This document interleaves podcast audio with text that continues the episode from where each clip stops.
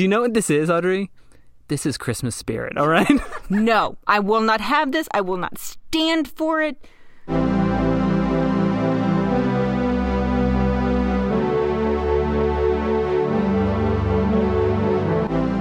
Hi, and welcome to Meet Your Heroes. I'm Audrey, and I'm Elliot. and this is the show where we ignore the very good conventional wisdom to never meet your heroes and instead do the quite unadvised thing of uh, getting up close and personal with all of the terrible things they did throughout their lives. Yes, major miscalculation on our part, frankly. Right. Yeah, Should have taken the advice the whole time. bringing it to you. Would have saved ourselves so many hours of podcasting as well. Yeah, something like 2,000 minutes last year. that's that, that's crazy. Although I got to say we are no stranger to making major miscalculations. I think we got I mean, I'm not great at math. I have a degree in art history and poetry. Yeah, okay. Okay, fair enough. Fair enough. I guess I guess I am uh, mostly surprised because we started this podcast about a year ago. We did. In fact, this will be our 1 year anniversary. Yes, if you are listening to this on December 29th, you are listening on the one year anniversary of Meet Your Heroes, the official podcast. Yes. And so frankly, I underestimated a lot of things about 2020. Mm. Uh how terrible it would be, Sure. how much time I would spend inside the house. Right. But I also, honestly, I thought we were we were starting this, and I thought we were going to run out of people a few episodes in. I was going to be like, "There's probably some surprises," and then like a couple weeks in, we'll be like, you know, uh, we we mostly got them. We got them. We got it covered.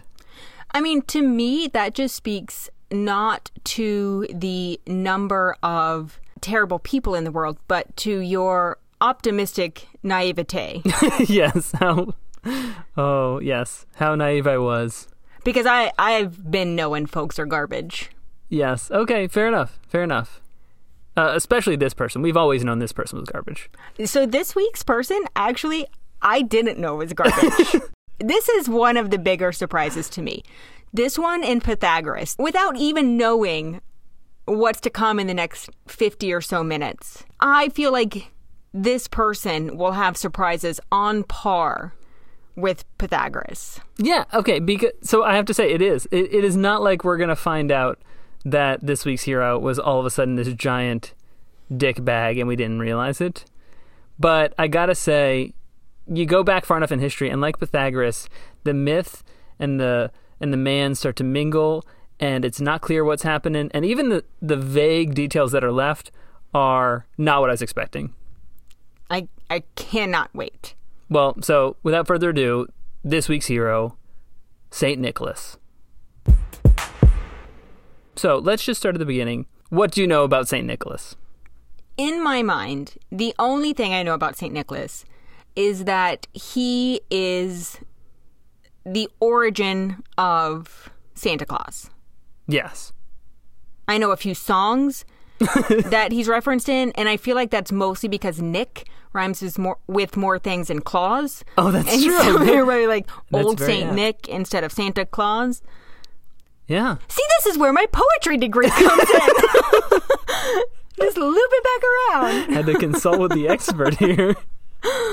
But that's that's just a hypothesis. Okay. Okay. Fair enough. Well, then uh, let's begin at the beginning. That's where I generally prefer to start. Yes. And like I said, similar to Pythagoras, we're going way back. So it's not just that you can't really rely on us to represent the source material, but at this point, the source material itself, it says like you can't really trust the source material at this stage back. If you're interested, please dive into all of the interesting ambiguities in the historical record around this man. But if we were to go back around the year 260, Common Era. Ancient astronaut theorists believed Yes, the the famous quote from uh, from the Ancient Aliens show. God, I love that show so much. going back that far. Yeah, What did the ancient astronaut theorists believe? we're not actually we're not actually ancient astronaut level back, right? We're like Roman era, like the Roman Empire. You know what? Ancient is a subjective term, Sure, sure. but uh, not to co-opt your extensive research with my mediocre joke. Going back to 260 BC. Yes, the the city of Patara, which is a port city in the Mediterranean Sea. Uh, it's in the Roman Empire, Okay. off the southern coast of what's modern day Turkey. Okay. And little Nick, little Nicholas is born. Mm.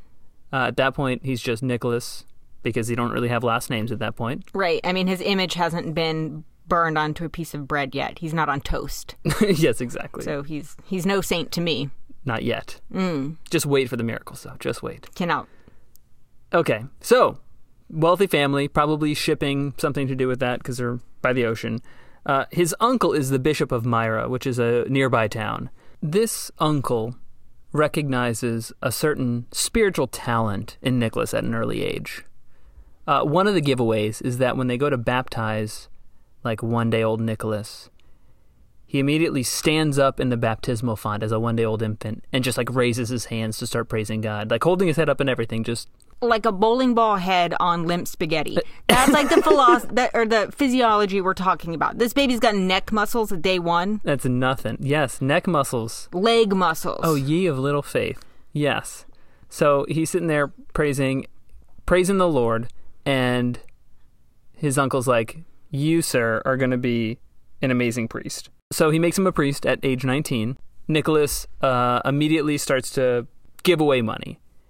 Uh, he starts to give away the money? family wealth. Oh, the families. Yep. And when his parents die, he just keeps giving away more money as quickly as he can. Doesn't want to be a rich man. I, I actually, I'm on board with this. This leads to one of his first and most famous stories of kindness. Uh, there is a family, uh, a devout man who'd, who'd been wealthy at one time but lost everything. And as a result, he didn't have a dowries to pay for his daughters. Yikes. So uh, there's no jobs they can go get. He can't marry him off. Gonna have to marry some uggos. well, uh, they're actually to have to go into sex work, is what the Oh, actual now route I was. feel well. Actually, you know what? I feel bad that they're forced into sex work. Yes. Uh, Again, not this their is choice. a sex positive podcast. Sex work is work.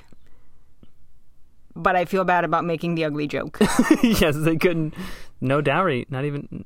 Not even ugly guys. oh, Well, but Nicholas sees this, and he decides to help them. So either because they were too proud, or he didn't want to hurt their pride by offering them money, or maybe because he just, you know, didn't want to be. He was too modest to be seen helping them in public. Apparently, at night while they're sleeping, he uh, sneaks up, takes a bag of gold coins, throws them through the window, runs away. Dad wakes up, overjoyed, immediately marries his daughter off the next day. oh my! The next day, that night, after he's married the first one off, Nicholas sees how successful this was, does it again, gets the second one married off. The third night, the dad wakes up to this. He's like, ah, I'm going to catch this guy. And uh, catches Nicholas in the act, hence why we know the story. so we know the story of the old money bags, but we don't know. There's no real confirmation that he had neck muscles when he was born. Oh, well, okay, so fair, fair. I mean, there were there would have been a lot of eyewitnesses if he had neck muscles, but yes, I mean, we are kind of relying on a lot of eyewitnesses here. It's it's kind of the, the kind of the, the thing that comes with the price of admission. Okay. But this story of kindness is clearly the dad sees it. Dad tells everybody, right? So he's mm-hmm. got this reputation as being this kind, benevolent priest. Unfortunately, after he takes over his uncle's job as the bishop, Christianity goes out of style. Uh, and by goes out of style, I mean like this is when the major persecution of Christians under the Romans happened, like the whole like feed them to lions kind of. This is like the year 300 or so. Diocletian comes to power. Basically, he's not a big fan of Christianity. just going to stop you right there and realize that I may or may not have been paying attention at the beginning and uh, thought you said 260 BC, oh yes, okay, okay. which um, would have been fine, except here's where the being bad at math part comes in. And if it was 40 years later BC, it would be 220 BC, but you're saying it's 40 years later CE, Common era. common era, so it's actually 300 CE. So this is like 300 years after Jesus Christ himself has walked the earth. Yeah, that's a lot of math in a short period of time. Yeah. So to simplify, Mm-hmm. Saint Nicholas is a Christian. Yes. He did not come before Christ. So you know what? A lot of dots are connecting right now. okay, okay. And um this is a real good glimpse into the way that my mind works sometimes. Uh, apologies to everyone who has been confused up to this point. It's not your fault. I did all of that. yes, okay. So let's do a quick recap then. 300 becomes a bishop, shit hits the fan. This is where I'm paying attention. Okay, so Christianity made illegal because the new emperor, Diocletian, not a big fan of Christianity. He he was really pissed because they had all of these traditions, all of the Greek gods and then the Roman gods, and Christianity just gave up on all of that. Uh, he he definitely believed in like the fire gods, the lightning gods, like the Well- pagan idols. To be fair, they're way cooler than I I mean yeah. the one Christian God who like hates the gays. Yeah, well, okay, yes. So Diocletian mm-hmm. agreed with you, burned all mm. the Bibles. Mm. This is the point where Nicholas here, Bishop Nicholas, mm-hmm. gets mad. So he's in prison for 10 years. Wow. It is not fun. He is not having a good time. And then 310, new guy comes to power. Constantine Heard of him? great. He he takes the the throne underneath the cross is his symbol. He had a vision like this is going to do it. And he's like, Christianity, yeah, you got me the throne. Let's do this. Lets the Christians out of jail, and Nicholas is like, I'm ready for revenge. And so- Revenge? oh yeah. Oh, absolutely. That's the the core spirit of a saint. well, I mean, like, he, here's the thing. He went from being like kindly and giving away money to be like, I'm going to make these pagans suffer. And that is exactly where he goes. He marches out of prison, and Myra, his place where he was bishop, he shows back up, and it mm-hmm. is just overrun with these pagans. There's this big temple to Artemis, uh, which is like the Roman equivalent. It's like Greek goddess Diana. Um, that's like the popular god in the town. Okay. And he's like, fuck this noise. No. So he immediately goes back and he sits in front of the temple and starts praying. And he's like, God, come crush this temple. And he like holds out his hands and just like fucking X Men just like crumbles the temple in front of him. Again, according to these stories. So he crumbles the temples with like his like Jesus power, like right right in front of him. Blows over like all of the statues of the gods crumble and just like the the pagan priests who live inside just like run yelling, screaming from the from the ashes. Um, That's a real, real quick flip to the naughty list. Yeah, I mean, like he was not happy, mm-hmm. and apparently Jesus wasn't either. Right? They teamed up, crushed the temple, and then the the pagan priests come out and they're like, "Have some mercy, right? Don't don't you Christians believe in mercy?" You mean the Jesus that lives in his heart, because Jesus has long been dead. In Yeah. Oh. 300. Absolutely. Just clarifying. You don't get those powers from nowhere, though. They beg him for mercy because they said, that, isn't that what Christians do? And he literally tells them, "Go to hell." His exact quote is, uh, "Go to hell's fire, which has been lit for you by the devil," and then leaves them in the dust. And he's not done. So I know that we're really not supposed to like like the people on this podcast. I'm on board so far. Yeah, I mean, like, why not, right? I too am vengeful. If I could crumble statues, I would. Yes, yes, I would too. That would be great. Mm-hmm. Imagine somebody has a competing god to you, and you're just like, could we debate this? Yes, we could. But I'm right, you're wrong. I will crush you with my will, and then just crumble their home to the ground. Done. So much cleaner, so much easier. Mm-hmm. And also unambiguous. Okay, you win. Great. Your god was right. Mine wasn't. Great. Problem solved. Yeah, but see, here's the thing. My god is basically either Cate Blanchett or Sarah Paulson, depending on what movie they're in during what time. Okay, well, so here's the thing. Both of them could probably crumble a temple if you asked. You just need to ask, right? Okay, so don't threaten me with a good time, but if I could ask either of them to crumble a temple, I would. This temple crumbling gets rid of like the pagans in the town. But there's also another problem, uh, which is the other Christians. We're now at 320. At this point, Christianity had not just become legal, it had become popular. That's fast. The emperor was behind it. Like it was becoming the thing. But see, not all Christians agreed. And when they disagreed, that was a problem. Because some people out here with the true faith, and some people out here just teaching this watered down mess. So, just a quick, quick dive into where this disagreement was from. Uh, for for you non Christians out there, or uh, bad Christians out there, in the Bible there is this phrase uh, that Jesus was God's quote only begotten Son. So English, the translation is begotten, and you can go back to the original, you know, Hebrew and Greek, whatever. But like begotten is the word. Jesus was begotten by God.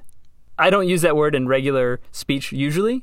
Uh, so the dictionary, I had to check. The word begotten means quote brought into existence as if by a parent. One of my favorite genres of TikTok, and this is a total tangent that will take about 15 seconds, but folks should stick around because it's a really interesting um, side of TikTok, are the pastors who studied Greek or Hebrew and who are academics of the original biblical translation and the way that they deconstruct or break down the etymology. Mm-hmm.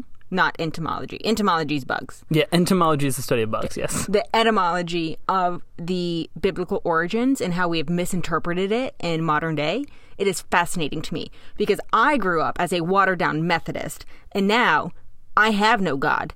so it's just a really intellectually interesting side of TikTok. To Yeah. Me. Yeah, it really is. And and the interesting part about that, right, is that like what these pastors are doing is they're digging into the original text and trying to look for like important meanings. Um, this is just a couple hundred years after Jesus had died, and already they're having these arguments, right? Sure. So when you see these words, only begotten son in the text, they like the Bible's still in formation at this point, right? But begotten has this meaning, and the meaning is you bring someone into existence, right, as if you're their parent. And so this one dude around at the time, Arius, he's like, oh, so God brought Jesus into existence, and Nicholas is like, oh fuck this, oh no. What? Yes, because he's of this camp that Jesus is God. And when they say begotten in the Bible, it means something like kind of different than that, but it doesn't like mean begotten. And the emperor's like, "Oh, this no, no, no, this cannot happen. We got to shut this down right now." So they get everybody to this big council, and Arius gets up and he's and he stands up at the center. And he's like, "Okay, the scriptures all say Jesus is God's only begotten Son, right?" Mm-hmm. And he's like, they say this like five or six times over and over again. Therefore, God begot Jesus. God brought Jesus into existence, and Nicholas walks up and punches him in the fucking face. Just bam, knocks him out right there. He In- really Colonel Sanders him. He Colonel right Sanders in him. the courtroom. in front of the emperor. He's just like, bam, this bishop punches this other guy. And the emperor's like, you can't fucking punch people at the church council, dude. So he's like, sorry, Nicholas, you're no longer a bishop. Strips him of his bishop garbs, strips him of his job, tosses him in the dungeon. But he's been praising Jesus since he was a day old. I know. So at this point, can go one of two ways. Either I feel like it go could go one of one thousand ways based on everything you've said in the last thirty seconds. So either Nicholas has gone rogue, or baby Jesus wanted him to punch that motherfucker in the face. And guess what? Even though Nicholas was down in that dungeon, Sure. stripped of his robes, mm-hmm. the next morning, guards walk down. Guess who's got his fucking robes on? Jesus. Nicholas. Nicholas does. Oh. Uh, and they ask Nicholas, why do you have these robes on? He's like, because baby Jesus brought them to me. He wants me to still be a bishop. And the emperor's like, can't fucking argue with baby Jesus. You're a bishop again. so the next day, he's a bishop again. Wow. And also, based on his holiness uh, and his punch, the the people win. And so this is where we get the concept of the Trinity, right? The, in the Trinity, if you believe in the Trinity, God never created Jesus. They're part of the same thing. And so the parts from the Bible where it says that he's his begotten son just have to mean something different. Uh, but definitely not that he created him. So Nicholas wins that round. It's like soap opera digest. Yeah, I know, and he's on a roll. So he's he's crushed the uh, Temple of Athena. He has punched the hell out of Arius and won that round, and and the whole church history. He's uh, traveling down to town preaching. He walks in to a shop to get something to eat as he's preaching, fresh off these winds of destroying other gods, I mean, at that point, you're preaching. What's somebody going to say? No, they know you're going to punch them. Yes, I mean, it, it's a it's a very crude but rather effective way of spreading the gospel. So he walks into the bitch, but this butcher shop is what it was, and um, there'd been a famine. He's looking for something to eat, and the butcher says, "We have some ham here. We have some pork. Do you want something to eat?" But here's the thing: the butcher had been kind of hard pressed in these times, had not actually been able to find any pigs to slaughter to serve to any of these guests. So the butcher had instead gone out and killed three little kids. No, and chopped them up. No, and put them in barrels. No. and covered them in vinegar. Uh, and started selling them as pickled pork. no, stop. No, no, no. The one thing that this podcast will not be is a true crime podcast with this Jeffrey Dahmer bullshit. Too late. No, Dun dun dun dun dun dun. I'm. I'm sorry. no. yes. So look, it was hard times.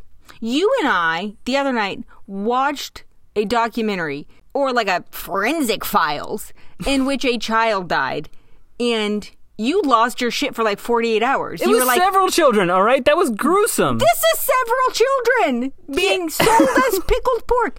And Time during- heals all wounds. All right, No, this is a long no, time ago. No. For like days, you were like, Audrey, how can you watch true crime? How can you do that? Blah, blah, blah. And now you're about to tell me that fucking Santa Claus eats children? no, I will not have this. I will not stand for it. Okay, so clearly this butcher had gotten desperate and and, and had been selling these kids as pickled pork to, to his customers up until this point. Let's not say that so insensitively. This murderer had been allowing people to be cannibals without, like, uh, non consensual cannibals. I mean, if you want to split hairs, yes. Mm hmm. I'm splitting hairs. This is a case in which I will split all the hairs. Okay, so you're telling me crushing So- temples is fine, but cannibalism is too far for you? Absolutely. Yes. So St. Nick walks in. This butcher's like, hey, would you like some pickled children? St. Nicholas says, what? St. Nicholas says, "Oh, you're full of shit." What? He says, "Baby Jesus just told me that that is not ham. That is not pork. That is pickled kids." See, I really feel like you're not doing this podcast right. we are supposed to hate this dude by now. He is giving away money to sex workers. He is crushing institutional temples. He is stopping people from eating children. I don't hate him yet. Yeah, well, surprise. Santa Claus might actually just be a badass. Who knows? You do. You did all the research. You know. I do know, actually, yes. So, so, uh, history, the stories do not specify exactly what kind of hellfire St. Nick brought down upon this butcher, but using his powers of wisdom from baby Jesus, put an end to this. Okay. Then God speaks to him. Nicholas begins pulling the pieces of these children out of the pickled barrels. Oh no. He pulls them out, waves his hands, No. and the kids come back to life. Now I feel weird about the whole situation. Didn't see that one coming, did you? I didn't. They, they're smelling of vinegar, but these kids are alive. Apparently, like any parts that they were missing, like grew back. I hope it didn't quite specify, but I would, I would hope so. These kids are just alive and well. And let me tell you, the people in this town love him for it. This story goes everywhere. Rightfully so. If this were a true story, this is a story that every single person in the world should know. This is a story that Mary Shelley should have based Frankenstein off of. This is the reanimation of body parts. Okay, so so in fairness, I will just say there are some skeptics who say if you look at all of the actual historical information we have about Nicholas's life, there's actually no evidence that this ever happened, and this story wasn't even invented until about a thousand years after he died, and just got made up in the Middle Ages. It feels very Grimm's fairy tale. But I refuse to believe it. I'm going to hold that this one is real, and it only got discovered in the Middle Ages somehow. Uh, because let me tell you, when people heard this, they fucking loved it. This became one of the most popular saint stories in the Middle Ages of any saint ever. Sure. I really love how I learn something new about you every single day. After 12 years of being married to a godless skeptic, I love that today is the day that you are optimistic about a fairy tale from the Middle Ages confirming the reanimation of pickled children. Do you know what this is, Audrey? This is Christmas spirit, all right? yes, the Christmas spirit.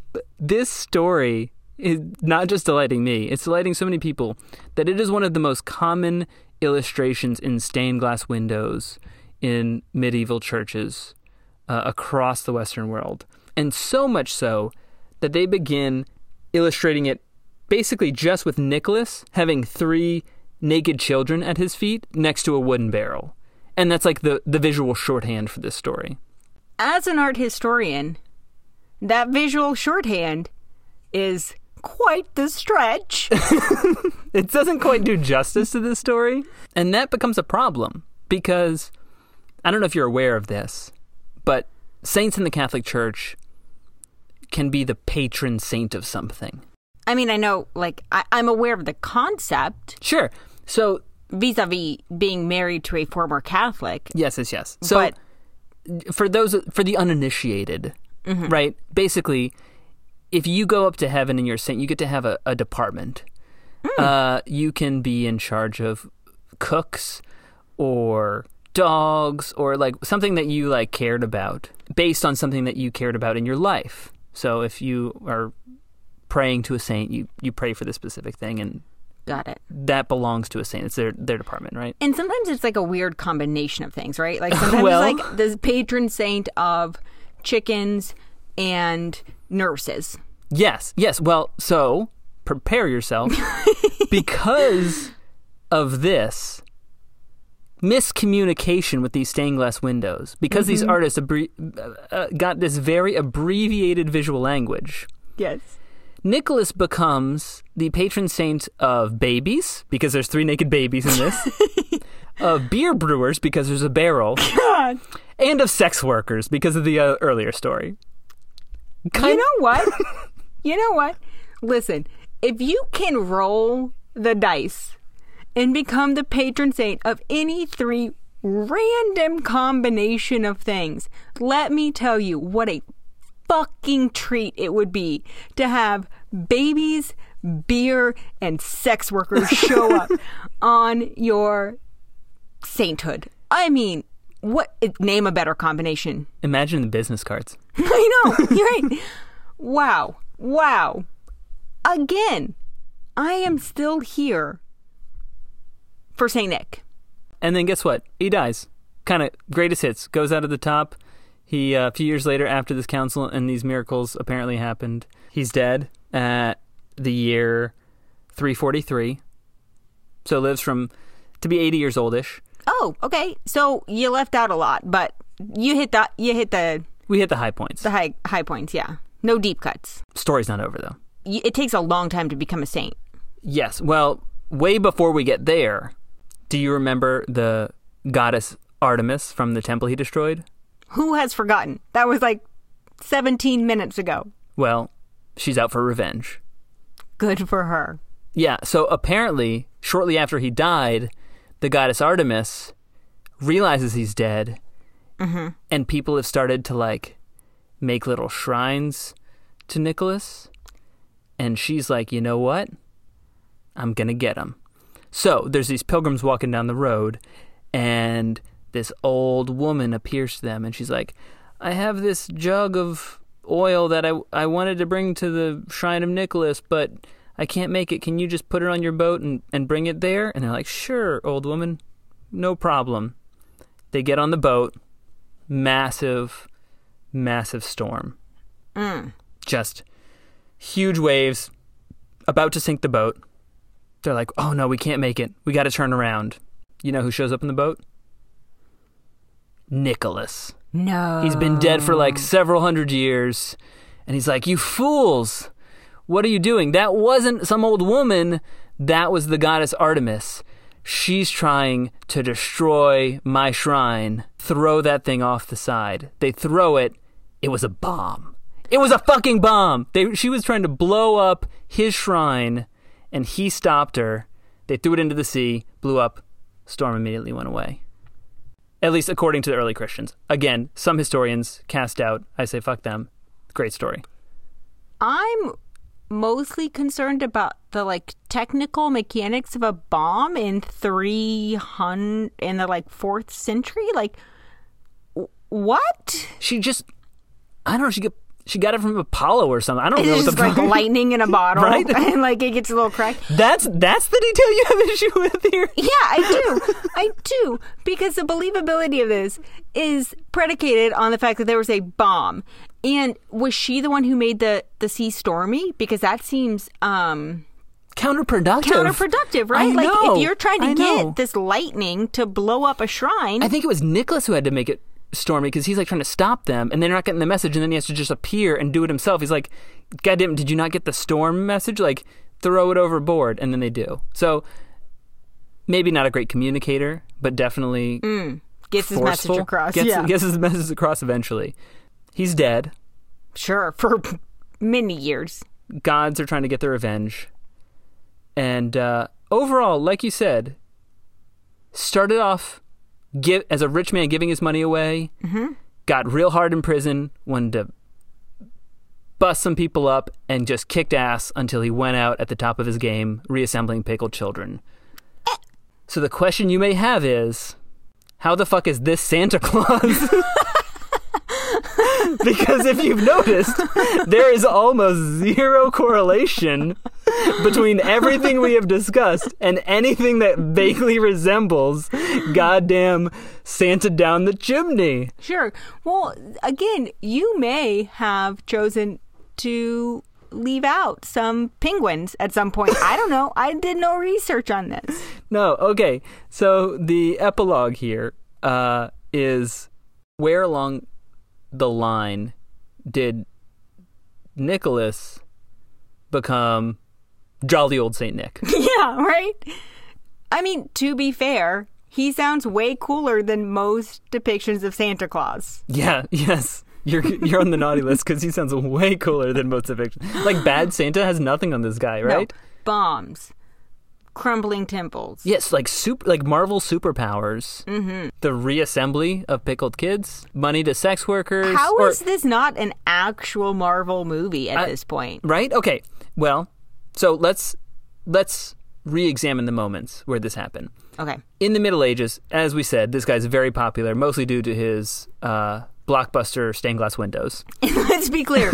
the Middle Ages are a thousand years after he has lived. Yeah, people have basically no idea what he was really like, but they're making up some great stories. Sure. Yeah, so the Middle Ages being the 13th, 14th, 15th, and like slightly into the 16th century, right before the Renaissance, like the big Renaissance. Exactly. And not many people were literate. Based on him standing next to these three naked kids in all these stained glass windows, Mm-hmm. he's the patron saint of children. And he died on December 6th. Okay. So that becomes his feast day. It's like when you celebrate him. Mm. And they begin this tradition of giving like little trinkets to kids on December 6th. Um, it's like his thing. For another five or six hundred years, people are just like, this guy was cool. Get some presents on December 6th. We get to 1687, around the 1700s, and this is when the Puritans become big on the scene. Got a whole episode on him. Mayflower, got some fleas, Yes. bad choices, shitty beliefs. Overall, not nice people. No. And so one of the preachers in the New World writes a book called, quote, Testimony Against Several Profane and Superstitious Customs. By that, he meant Christmas. Of course. because he, the Puritans at this point make the rather um, well-known connection explicit. Uh, December 25th, for thousands of years, has been a pagan holiday, mm-hmm. and the Christians kind of co-opted it as they began to expand but like the bible never says like a day or a season even when jesus was born so when they had to pick one they were like there's a lot there's a lot of reasons like lining up with calendars about like why it was a convenient day but basically they picked a pagan holiday and the puritans were like therefore christmas is a pagan holiday fuck that noise and they basically cut out the celebrations They cut out most celebrations. Yes, that's true. That's true. This one explicitly for being pagan. Uh, it was like Saturnalia, which was the Roman feast for Saturn. It basically it was just like put on top of the winter solstice. Even though Saint Nicholas has his feast day early in December, the American or well, sorry, the Christians, the Puritans in the New World early on are like Christmas, not a religious holiday.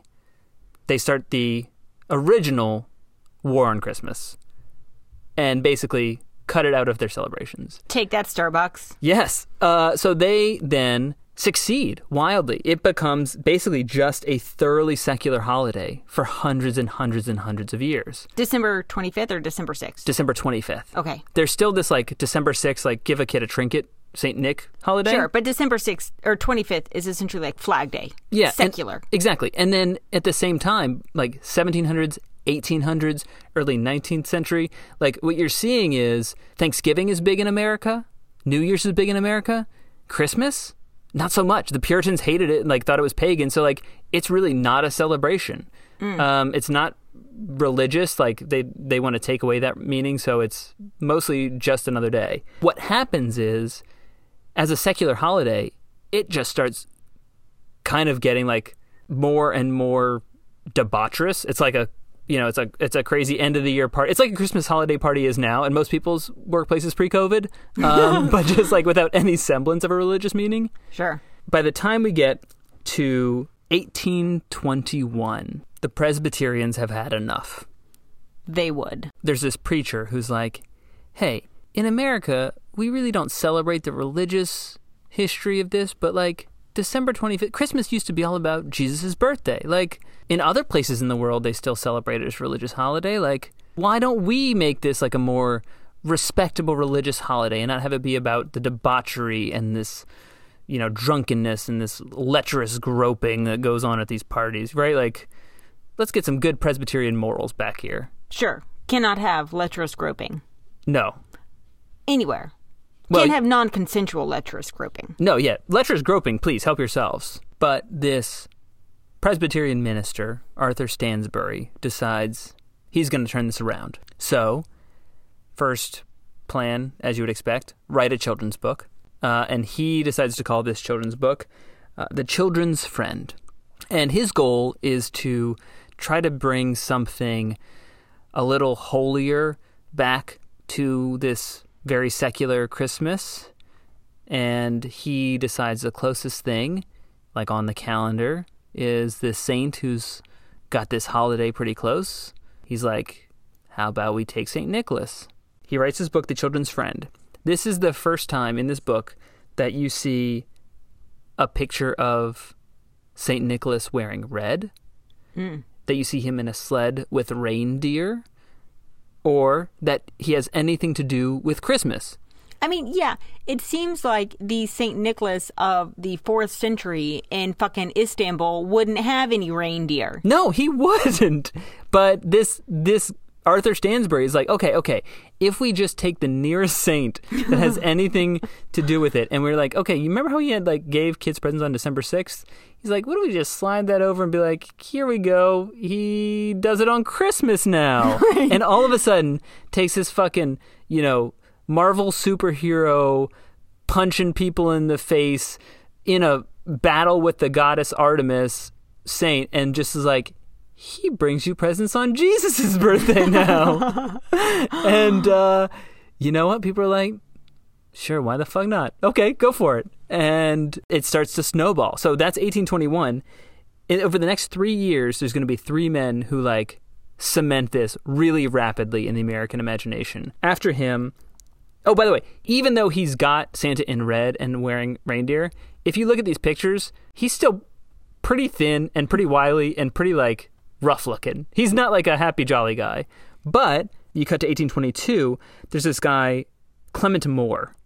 So he's this rich pretentious guy. By rich we mean like if you if you've ever heard of Chelsea the neighborhood Chelsea in New York. Yes. That was you. that Yes. was that was his house. That was his his estate was Chelsea. Okay. Um, so he's like, oh, I think I'm gonna write a poem for my kids this year. They they read this fun little uh, children's book, so I'll just like write a poem for them. And he called it "Twas the Night Before Christmas." Wow. and he wrote this poem and like he really expanded on this character you know making it all about this magic of the night of christmas eve and like he just like let his imagination run wild people are like yeah yeah that sounds good yeah that guy that guy Yeah. So I know you probably did no research into Clement Moore, but my guess is he did not make his Chelsea esque fortune as a poet. Well so no it was his family's farm he was actually a biblical scholar so he So even less money than poets. even less money. Yeah, his family was like big old New York money from when it was like first like Got migrated by the Dutch, and so yeah, he he was definitely not the one making the money. He was the old money spending the money. Yeah, so he had enough money to be a poet. exactly, exactly. Ah. Yes, yes, yes. There's two versions of us. The ones who are poets and make it, or those who have made it and become poets. Yes, there you go. There you go. Mm-hmm. He was not a starving artist, Not at all. but this poem takes off, and all of a sudden, like, oh, this this like magical Christmas Eve with this jolly kind of fatter guy makes sense. Um, but finally, it's cemented the next year, 1823. Thomas Nast is like the most famous political cartoonist um, of the time. You might know him from his work. He was the first person to draw a Republican as an elephant and a Democrat as a donkey, and that just like stuck ever since. I know the iterations, but Sure. sure. Yeah. And so he was also, after reading Twas the Night Before Christmas, was like, oh, this guy sounds like he should be fat and wear this kind of a hat and like have rosy cheeks and all that. Right? And he draws the Santa Claus we know today. And this Santa Claus, which is invented between 1821 and 1823, becomes essentially the guy who's eventually going to sell you Coke uh, at Christmas time and eat cookies So let's be very clear. You mean Coca Cola, not some guy behind your grandma's house on Christmas Eve selling you an eight ball. It's a very specific memory, but yeah, different people we're talking about for sure. All all that to say that even though Saint Nicholas mm-hmm. sounded like one of the best Marvel franchise movies that's never gotten made, overall, really badass guy. Sure. The version of him that eventually cemented itself in popular culture and permeated our Christmas celebrations is definitely not my hero. I feel like this must be a point of extreme tension within, for example, the Catholic Church. Because on one hand, you have this actual saint, Yes. on the other, you have Jesus' birthday, Well, presumptive birthday. yes, yes. And both of those things feel very sacred to the identity of the church, but are conflicting narratives. Well, so it's funny you say that. I swear to God, this is not in my notes, but I just happen to know this. This was a real point of contention. Uh, so all through the the 18th and 19th century, they're like, we have this saint guy, uh, but he is not at all that guy that they got out there. Like people are really confused about what this guy was like, and so this this stays this way for a couple hundred years, and then in 1969, around the time of the Vatican councils, they're redoing the the church calendars. Okay? and they're like As "Ok- one does. yeah and they're like okay so we have a lot of old white saints and they're like we kind of want to get with the times. We got got all these new saints from like other places and they're not white from around the world. Great great great. Ooh, who are we going to get rid of? And they're like uh let's get rid of St. Nicholas and they pull his day and his day is no longer December 6th on the church calendar So he's not an actual Catholic saint anymore. he is a saint still. Okay. They didn't take that away from him, but they pulled him off of the church official feast calendars, so he no longer gets December 6th. Basically, given the conflict between this juggernaut of Christmas and the actual historical badass that he was, they were like, eh, let's go with the marketable version. And, they, and they kicked him out. They kicked him out. Next question Who on the Catholic calendar is still the patron saint of sex workers. Oh, oh, he keeps the title of patron saint of sex workers. They just conveniently took the patron saint of sex workers off the front page of the of the saint books and like mm. put him a little further back to the list. Wow.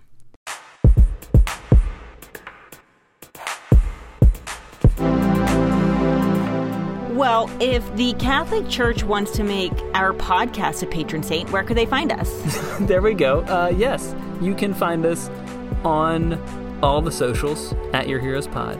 On three very specific socials. Ladies and gentlemen, Yes, we have added a Parler, Reddit Reddit. and uh, MySpace. yes. Uh, No, so we are on Twitter and Instagram at at Your Heroes Pod, and we are now um, not at all famous on TikTok. yeah, but come find us. Yeah, we have eight followers. Woohoo! Let us know if you want to be the ninth, 10th, 11th. We make mediocre TikToks, I would say so. much better Instagram, middling Twitter. But really, the uh, the meat of what we do is right here on the podcast. So, if you could share the podcast with your friends, family, rate, review us, let us know what you think. That would be awesome. It would be uh, like a Christmas gift almost. Almost in the true spirit of St. Nicholas. Right. And we are so close to having this episode be 10,000 listens. Oh, yeah, that's true. That's true. We're almost there. So make it happen for us, friends. Please, Until next time, don't be a hero don't be a hero. and don't pickle children. Ah! We getting in on that note. Bye!